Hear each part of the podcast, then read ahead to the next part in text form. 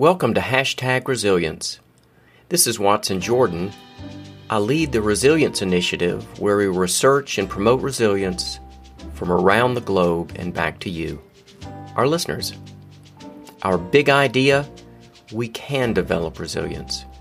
Our promise we will show you how with inspirational stories and straightforward ideas. Learn more about us at www.hashtagresilience.com. That's all one word. Make sure to check out our courses on Udemy, like 1010 Finance and Build Resilience with the 531 Plan. Look out for our new book, Resilience How the COVID 19 Pandemic Made Us Wiser and Stronger. Thank you for listening and enjoy the show. This episode of Hashtag Resilience is part of our Stronger and Wiser series, where we investigate what we can learn from the 2020 COVID pandemic. Today, we are joined by Stacey Copas, international keynote speaker and author of How to Be Resilient, also the CEO of the Academy of Resilience and a para athlete. Stacy, welcome to Hashtag Resilience. It is an absolute pleasure to be able to come and chat resilience with you today, Watson. Well, you are welcome. And this is my favorite part of the show because let's talk about you. What are you doing? What are you excited about? Wow. Okay. So let's talk about me. So um, you've already introduced me, Stacey Copas. Um, I am, you can probably hear from my accent that I'm not from America. I live in Sydney, Australia. Um, beautiful part of the world to be living in. Absolutely um, blessed to be able to be a, a Sydney sider. Um, I, yeah, founder of the Academy of Resilience, and I help people to shift the way they perceive and respond to uh, uncertainty, change, and adversity. So, my, my vision is a world where obstacles are seen as opportunities. So, it's um, it's it's it's a it's an absolute gift to be able to to be able to share my own personal story of resilience um, and then be able to teach people different ways of building resilience in a really simple, practical way and a proactive way. So, unlike um, a lot of resilience experts, um, similar to you, I've had my my lessons in resilience come through life experience. Um, for me personally, that came about from uh, at the age of 12 years old. Unfortunately, I had um, an accident in a backyard swimming pool where I actually broke my neck and drowned. And that left me a quadriplegic and needing a wheelchair for the rest of my life. Mm. Now, that was 30 years ago now.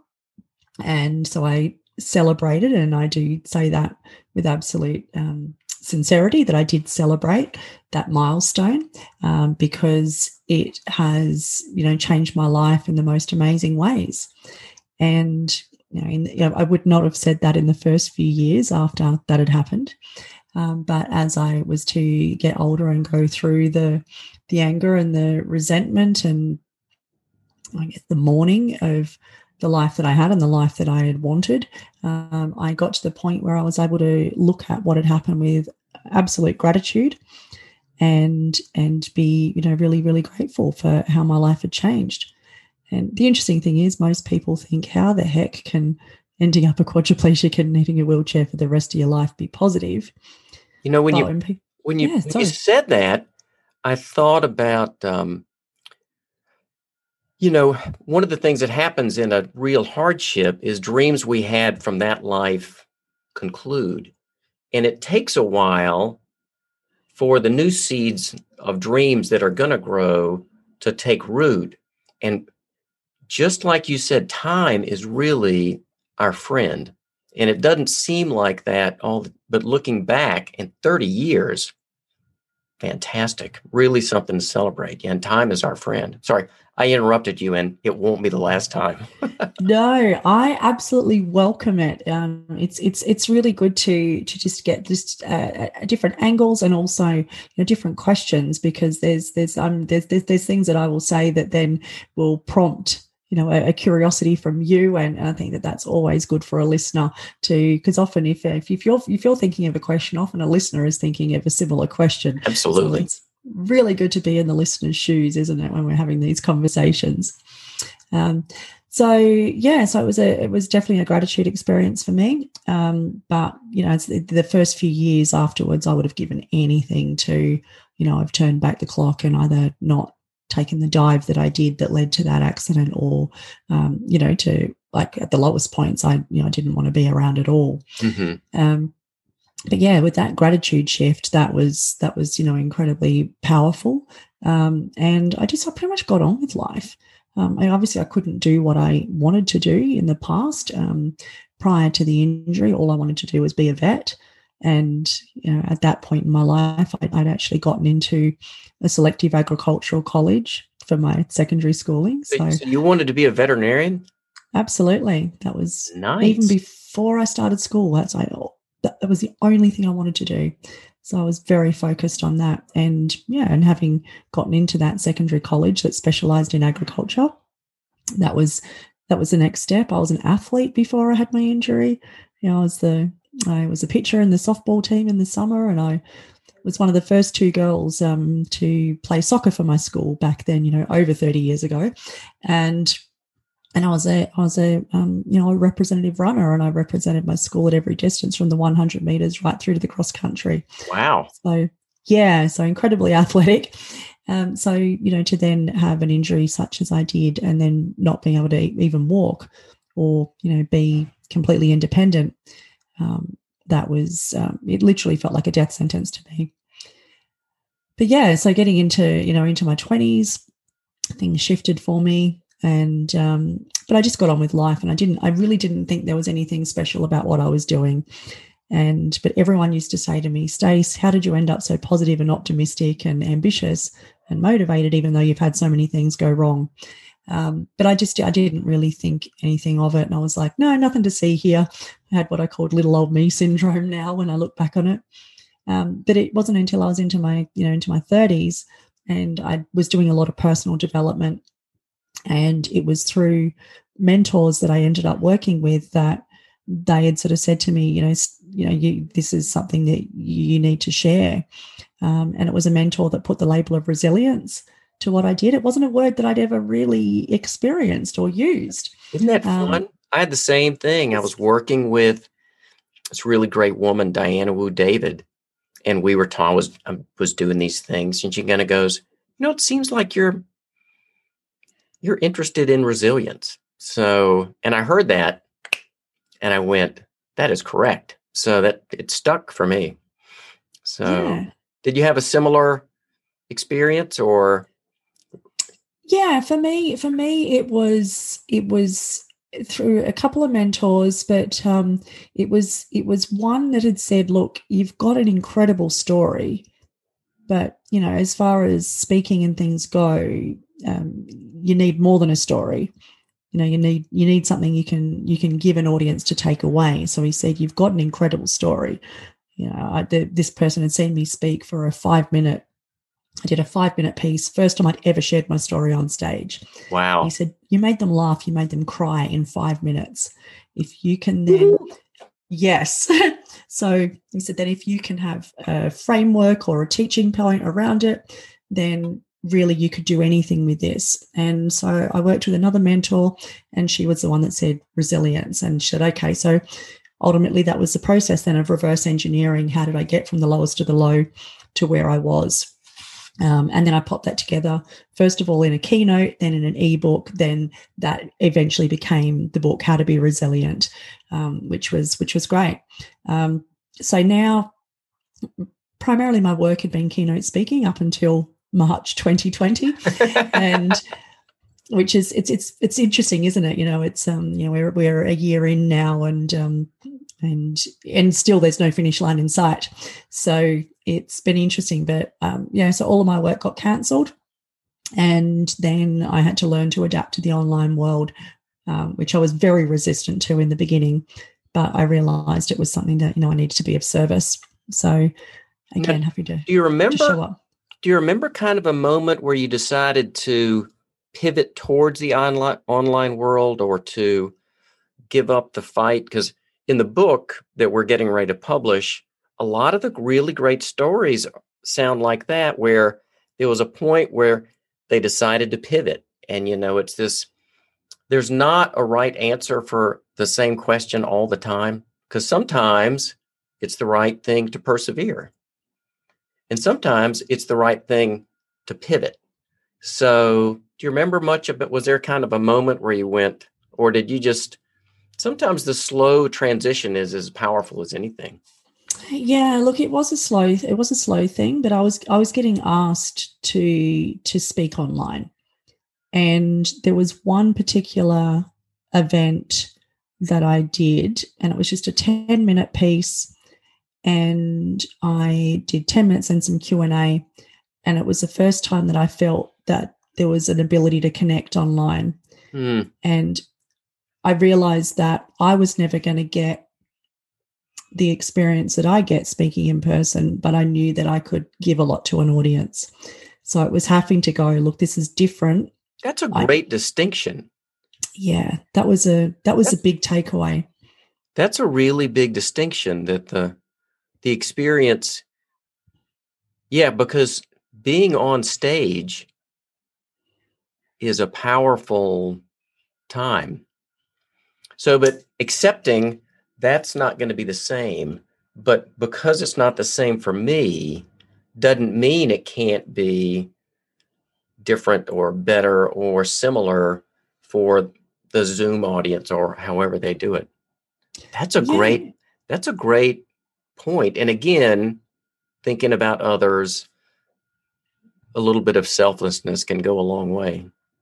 And and that's what it was. I realized that I could actually create a greater sense of intimacy for an audience online than I can in a room. Yeah, everybody has a good seat. Everyone does. And I feel like they feel like by, by me looking directly into the camera, it looks like I'm direct, looking directly into their eyes. hmm So, yeah, I learned that I needed to do that, and then that evolved. So, so yes, yeah, so I've gone from speaking on stages to speaking to camera, and um, recognizing that it has been it has been challenging. It takes a lot more energy. Um, it's not as fulfilling um, from a presenter perspective, um, but you know, again, it comes back to why do we do what we do? It's like we're here to be of service.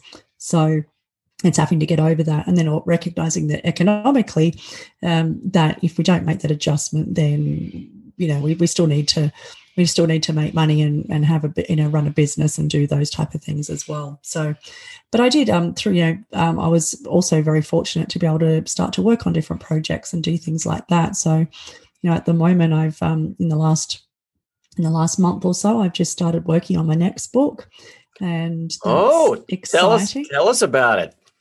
Yeah, look, it's it's quite interesting because I I started out with the intention that um, the book, the working title of the book is Resilience Rocks, and it's actually exploring the relationship between resilience, well-being, and music, and more specifically rock, because that's been my genre of of, of choice. And it um, through the last year, I realized that music played a huge part in my not only survival, but then being able to grow and um, you know become more resilient and stronger through the challenges that I'd faced. So it's ended up being a little bit of a you know homage to resilient uh, to resilience and, and the power that music has to influence that. Um, so yeah, Can you name a, a band or two or a song or two that uh, you uh, think of? yeah for sure like i was i was incredibly fortunate to be at the lowest points in my life in the early 90s which was the height of grunge so it was the most angstiest angry f you to the world type Yeah. of thing um, and it was a perfect soundtrack to my Well- life at the time Well, and the thing you said that I just want to amplify for the listeners that music you really felt because it had so much bass. I mean, it was, I mean, it wasn't nuanced. It, um, And for many people, I want to say everybody, but it's never everybody. Music changes the way people feel, and art, ch- making art or anything creative, really changes how we feel. And in in your first book, which I liked because so much, it was very pragmatic. It wasn't here's an academic look at you know it was these are things that anybody can do that I did that worked. And they so all the different pieces may work at all the different times, but you know, much more of kind of a how-to book, which uh, which I thought was great. And music changes how I feel. I mean, it, I I listen to music consistently, and it lifts me up. So Oh, yeah, I it, listen it to does. Yeah. the Bob Seger is uh, my anthem is kind of uh, yeah. Uh, feel like a number is my go-to uh, for a little catharsis. It never Excellent. never disappoints. Never. No, and it is. It's important to have these, and and again, as you said, the the feeling. It's like, and well, because music is a vibration, and vibration then does actually change our physical state. Um, but I found that um, you know, looking back, and as said, it took me. You know, it's taken me nearly thirty years to really give credit to what a huge role it played in my life. Is I realized that music gave me a way to express myself that I didn't have the words to do at the Yep. time. It gave me a way to not feel alone. And then once I started to go to to actually see live music, um, it gave me a sense of community and a sense of belonging that I didn't really feel I had at that time. And I think particularly in a at a rock concert, there is a really unique sense of community. and you know, sometimes when we get that, it can really feed us. But we could we could have gone not knowing we're hungry. You know, there's Yes. there's a great line in a, a movie about um I'll remember her name in a in a second, but it was I was dying of I was dying of thirst and I didn't even know it. Um the uh, Patsy Cline story that was in. So if you ever really want to be sad and depressed, that's the way to go. Patsy Cline. So Okay, it sounds like it sounds like an interesting one to delve into. not But it, uh, but it's true. A lot of the time, we don't know what we want or what we need until we find it. Yeah, and sometimes you- you hit that and you you go, "Wow, that was so great! I feel so much better." You know, just in a rock concert really is kind of, you know, it, that's a lot of entertainment and a lot of volume. Um, that is fantastic. So, where are you in your book? Yeah, I look. I'm at the beginning. I'm at the beginning, and Nice. um, and um, what I'm what I've done this time around, if I, as I've actually joined a writing a writing program, um, I'm incredibly excited to be That's- sort of sp- spending 12 months That's working brilliant. through the book with a group of 20 writers um, with Neil Strauss, who you know is an incredible author and um, you know has written you know the Motley Crue biography and edited you know was editor of Rolling Stone and you know is one of the probably one of the best nonfiction authors out there and is obviously ghostwritten for a lot of people as well and so to have you know weekly coaching and you know critique and all that sort of stuff with somebody of Neil's caliber um, is really exciting. And you know, I'm only sort of I think we're at six weeks into the 12 months, and you know, my my perspective on writing has changed. Um, my my rituals around writing uh, are, are amazing. You know, yesterday I spent two hours, you know, with a writing buddy on Zoom, you know, with our microphones off, but just knowing someone else was there writing with you Yeah, and it was the best writing session I've done. I, you know, knocked knocked out over fifteen hundred words in, you know, in, in just under a couple of hours, and just it just felt like it was flowing. So, I'm at the stage of just, um, you know, complete brain dump everything onto a page. I have no attachment to what's coming out. You know, my intention is that it's going to be around the role between music and resilience, but what I'm learning through Neil is the book will write itself. So I just need to keep getting stuff out and through what I get out, I will carve the book that's meant to be. you know, it's a. We'll now kind of make a fun transition, and I'm gonna mess up our order a little bit. So you you're a published author and I'm a published author and I just finished writing my second book. And writing the second book was radically different than writing the first book um, on lots of levels. So I wanted to ask, how was it different? How has it been different for you so far? And then my current book, which hopefully is coming out in maybe April, we'll have our big launch party. Um, is called Resilience How the COVID 19 Pandemic Made Us Wiser and Stronger. So, if you were writing an essay for that book, I'm keen to kind of go, what would your essay be about? But first, what, what have you found is different as you start working on the second book uh, than the first? Everything is different. okay, I like really, I feel that everything is different it is just radically different. I really didn't know what I was doing the first time.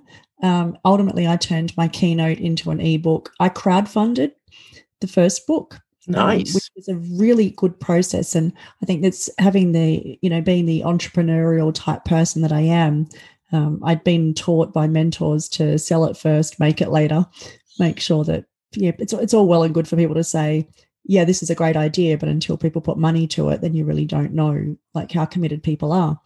I also thought it would help me be more accountable to get it done faster.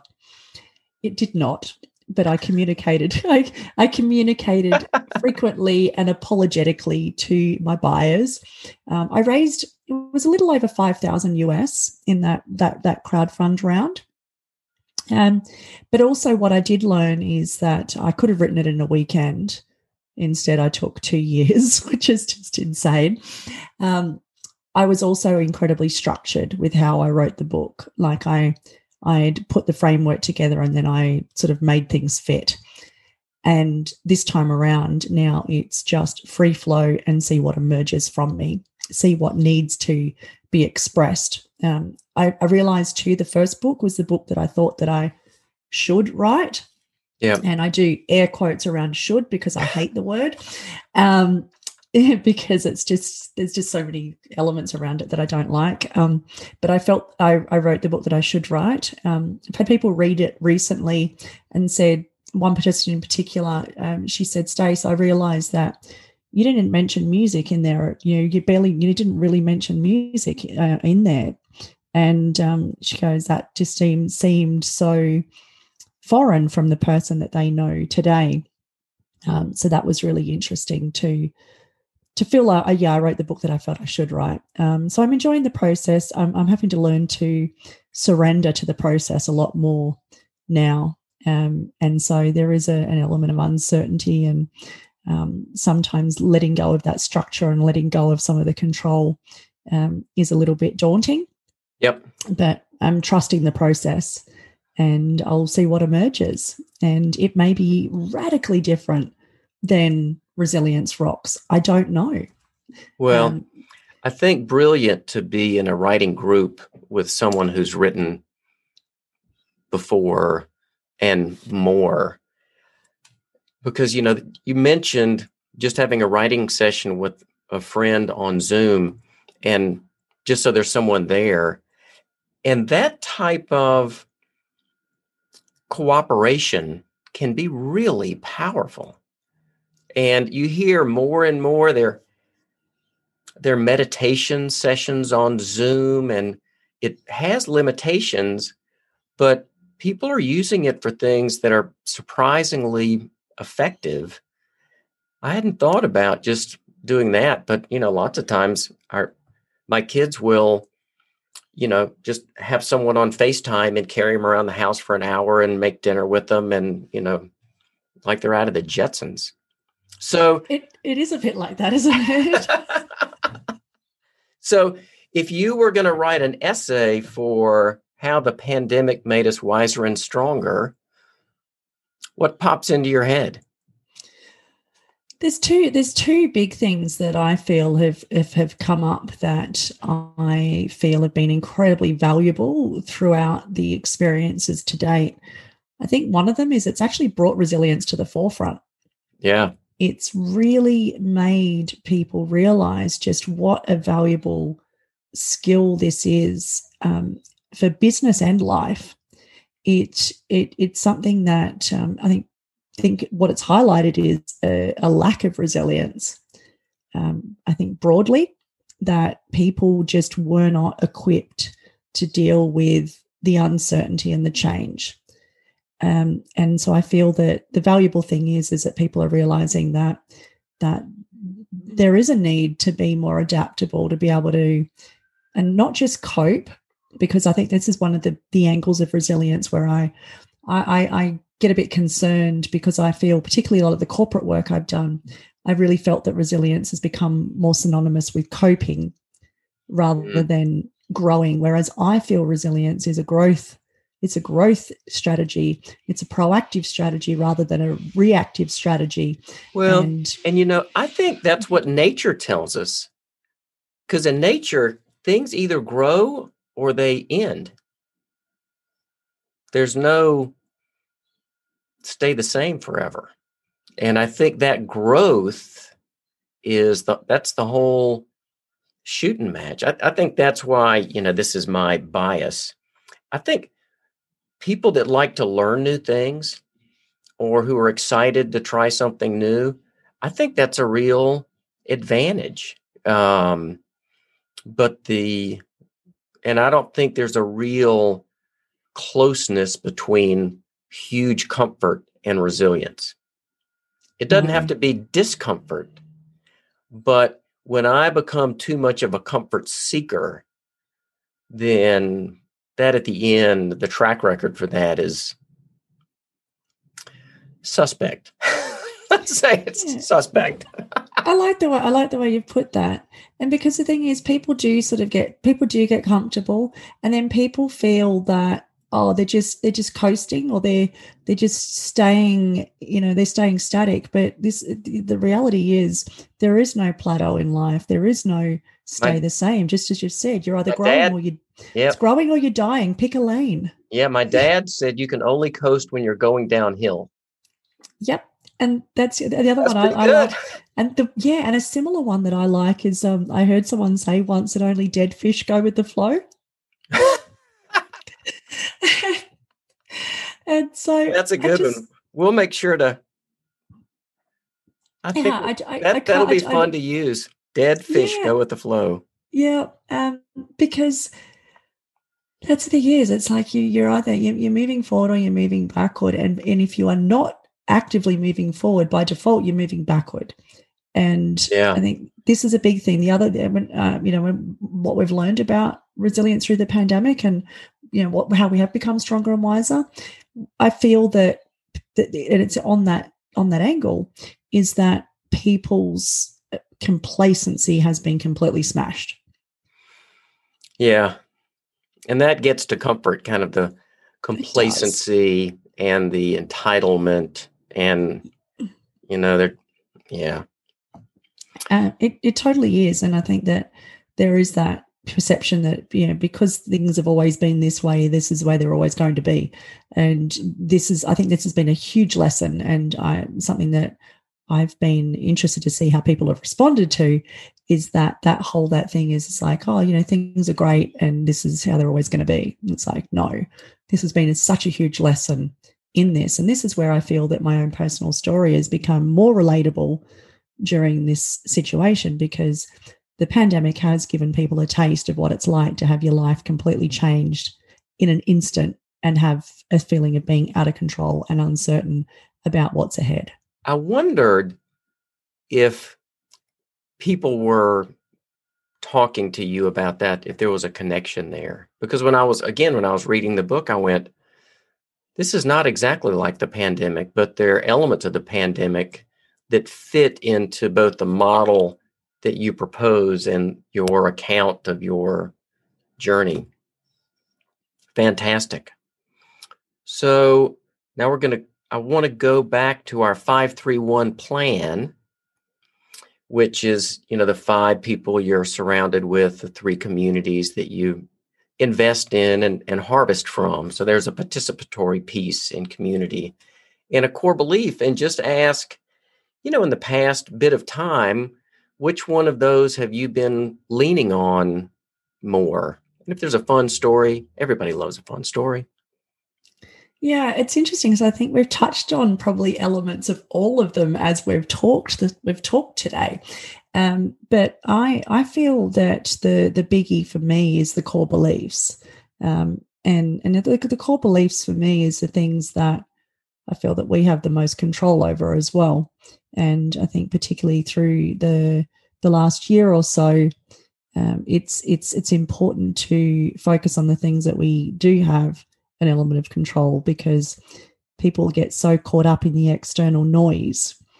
And I think when people get caught up in the external noise and they do lose sight of what's important.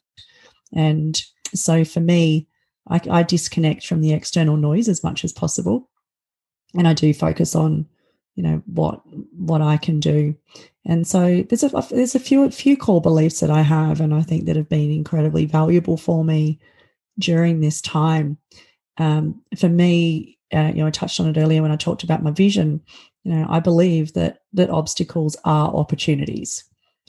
Yeah. And it's choosing to look at them and, you know, whatever challenge comes up is to go, where's the opportunity in this? And rather gets, than that gets back to that pivot that we talked about, you know, that Sure. there's, you know, okay, there's not fantastic. Yeah, so that that's one of them. Um, the other one is like my- a core belief I have is that I'm grateful for everything and entitled to nothing. Yeah. That's a, do you have any, trick is the wrong word. I think there are things that I can do to continually reset my gratitude level because I I mean I make a gratitude list every as close to every morning as is humanly possible. Just, you know, and that is helpful, but at some point during the day all that is out the door and uh any techniques for kind of recalibrating during the day or Yeah, absolutely. This is something that it's gratitude is such a core a, a, a core value of mine, and I do have a little bit of a different take on it because I, I do find that the, the you know the gratitude lists and the gratitude journals and you know write down three things or five things that you're grateful for. I, found that personally it didn't really work that well for me, um, and I feel that sometimes it can it can become a little feel a little bit obligatory and so sometimes that people may not come at it from the right headspace. It may feel like a have to rather than a get to activity. Important And so- distinction. yeah. So and it also it requires actually um, you know having to, to to to to do something as far as sit and write or do whatever. So the angle that i take is i use mantras. And so Mm. i use a gratitude mantra because a, a mantra is something that i can use um, i don't have to write it i can say it in my head i can say it out loud i can write it if i want to but what i love about mantras is that they're quick they're controllable um, there's no excuses so the mantra that I use, and it started out as a self love exercise back in the day, and it evolved into a gratitude mantra. And it's now the last thing I say when I go to sleep of the night. It's the first thing I say when I wake up in the morning. And it is that reset anytime during the day where I'm feeling whether I'm overwhelmed or I'm, you know, I'm feeling a bit in a rut or I'm flat or uh, I need to just get back on track. And the, the the mantra I use is thank you for the opportunity to be who I am, where I am, with what I have at this moment in time. So it's thank you for the opportunity to be who I am, where I am, with what I have at this moment in time. I really like that. And I you mentioned this and it's super powerful. If I repeat something like that before I go to sleep and when I wake up, that's a that's an impactful habit because the last thing you think about when you go to sleep is what's on stage, what's on center stage for a lot of the night. Um, so if it's something I want to be there, it's fantastic. Yeah. We'll ultimately to include that in the episode notes so that the listeners don't have to scurry and write it down. It'll be right there. No worries. Yeah. But why don't you say it one more time just so it's nice to hear? Yeah. Thank you for the opportunity to be who I am, where I am, with what I have at this moment in time. And it's completely controllable no matter the situation. And, and ultimately, it, it comes back to the intention of a gratitude list or a journal or looking for the things you're grateful for. And the mantra is to create a state of gratitude. I just feel that the mantra is so much easier to do. And it takes like 15 seconds. And it's super mindful because it's, I'm here right now. You know, this is, it's, it's all about coming my, back into the my, moment. My friend Lewis calls that available reality, you know? it is so good, isn't it? You are. It's, it's bringing you back because if you are truly in the moment, it's impossible to feel depressed because depression is is generally a, a, a past tense experience yeah and and and anxiety is a future paced so if you're truly in the moment it's it's it's it's uh, it's really difficult to feel either of those two. Those I'm two with things. you, and that's why I'm an activity believer. And some people kind of yes. go, "Oh, that's just a distraction," and I kind of go, "Well, kind of, but kind of not," because if I'm doing something, I'm paying attention to what I'm doing. And if I'm doing that, I'm in the moment. And that's where I can regain my cadence for the day. That's fantastic. That's a great place. So that's as good as it gets, listeners. I, you know, hit, you know, listen to that a bit more. Well, now we're going to jump to our fun quick strike round. So, first, what book are you currently reading? I'm actually reading multiple books, which is not unusual for no, somebody with the not. entrepreneurial ADHD brain going on. Um, so I have two. Oh, I've, I've got. I I say my room is a book breeding program. I have a. I, I'm Stacey. I have a book addiction, and I can see looking around me. I can see probably 50 books and lots of them have bookmarks sticking out of them because I have a tendency to start things and then move on to something else. So, the books that I'm currently actively reading, um, I have two hard um, paperbacks on the go. One is The Truth by Neil Strauss. Um, and I wanted to really get into a bit more of his writing because I'm you know, in, in the writing group with him and I'm loving that. The other one um, is called You've Got One Shot by Craig Schulz. And I think he'd be someone that'd be amazing for you to have a chat to, Watson, because he's got he's he talks about he talks about resilience and adversity in business, but his his um his real moment that shifted everything for him is um their first child um they they found I think it was like 32 34 weeks um had no heartbeat and so they had to go through the mm. process of delivering and doing all this and and that's completely shifted his perspective of life. Um, and so he's like you've got one shot and craig's an amazing man living in melbourne and so i'm really enjoying reading his book. And i'm on audible i'm listening to indistractable which is ironic considering i've got all of these different half finished things on to go i'm learning some tips on how to actually stay focused. Um, so they're the three that I've got on the go at the moment. But my Audible list is massive. My iBooks, my Kindle, my physical books everywhere in storage. I've got hundreds of books. I just love books. My favorite thing. Jim Rohn would be very proud. He'd be very proud. Um, yeah. So, what's what music gets you going? If you've got to get going, what's that one song that? Yeah, put it in, I, turn it up yeah, there's a there's a couple of songs, but I've actually I've actually created an entire playlist on Spotify called Resilience Rocks. Really? Um, so if, yeah, so if there's hundreds and hundreds of tracks on there. Is it um, available so to the public? It's a public playlist, so Resilience Rocks. Um, so I often just hit shuffle on there, but if I had to choose, um, there's probably two songs that I really like to get going. Um, one of them is called The Best Thing uh, by an Australian sort of 80s band called Boom Crash Opera.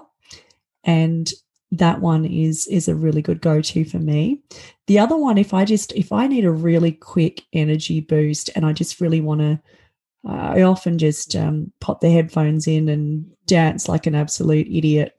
Um, and it's um, the Pointer Sisters. I'm so excited. How can you not get?